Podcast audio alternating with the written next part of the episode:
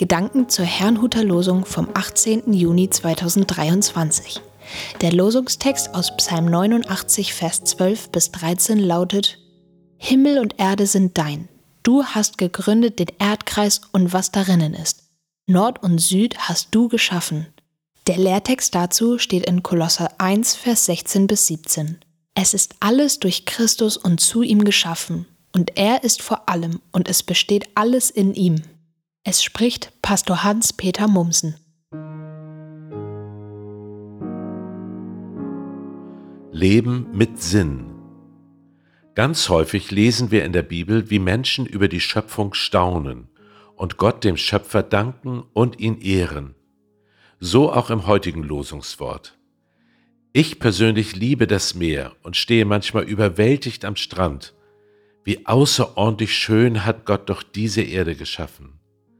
Andere erzählen, wie es sie in die Berge zieht, wo sie sich Gott und seiner Schöpfung nahe fühlen. Wie armselig wäre doch eine Schöpfung ohne Schöpfer, wenn da niemand wäre, dem man für alle die Wunder danken kann. Es gibt allerdings einen Aspekt, der alles in den Schatten stellt. Im Lehrtext heißt es, dass die gesamte Schöpfung einen Ursprung und ein Ziel hat. Christus. Das bedeutet, dass unser Leben und alles, was ist und geschieht, einen Sinn hat. Wenn Jesus Christus der Anfang, das Ziel und der Sinn unseres Lebens ist, dann wissen wir, wofür wir leben.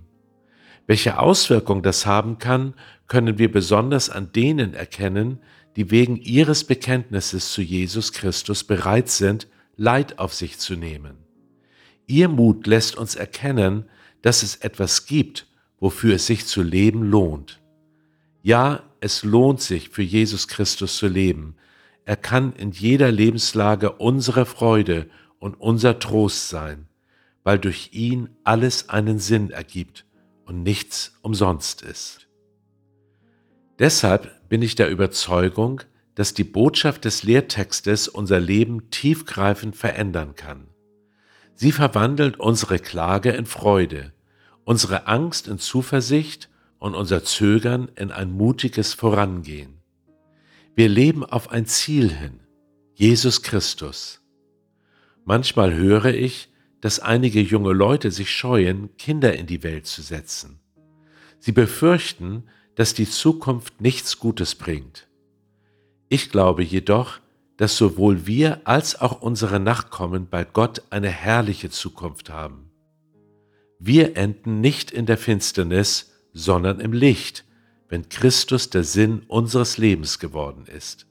Und das wünsche ich uns. Ich wünsche Ihnen einen gesegneten Tag.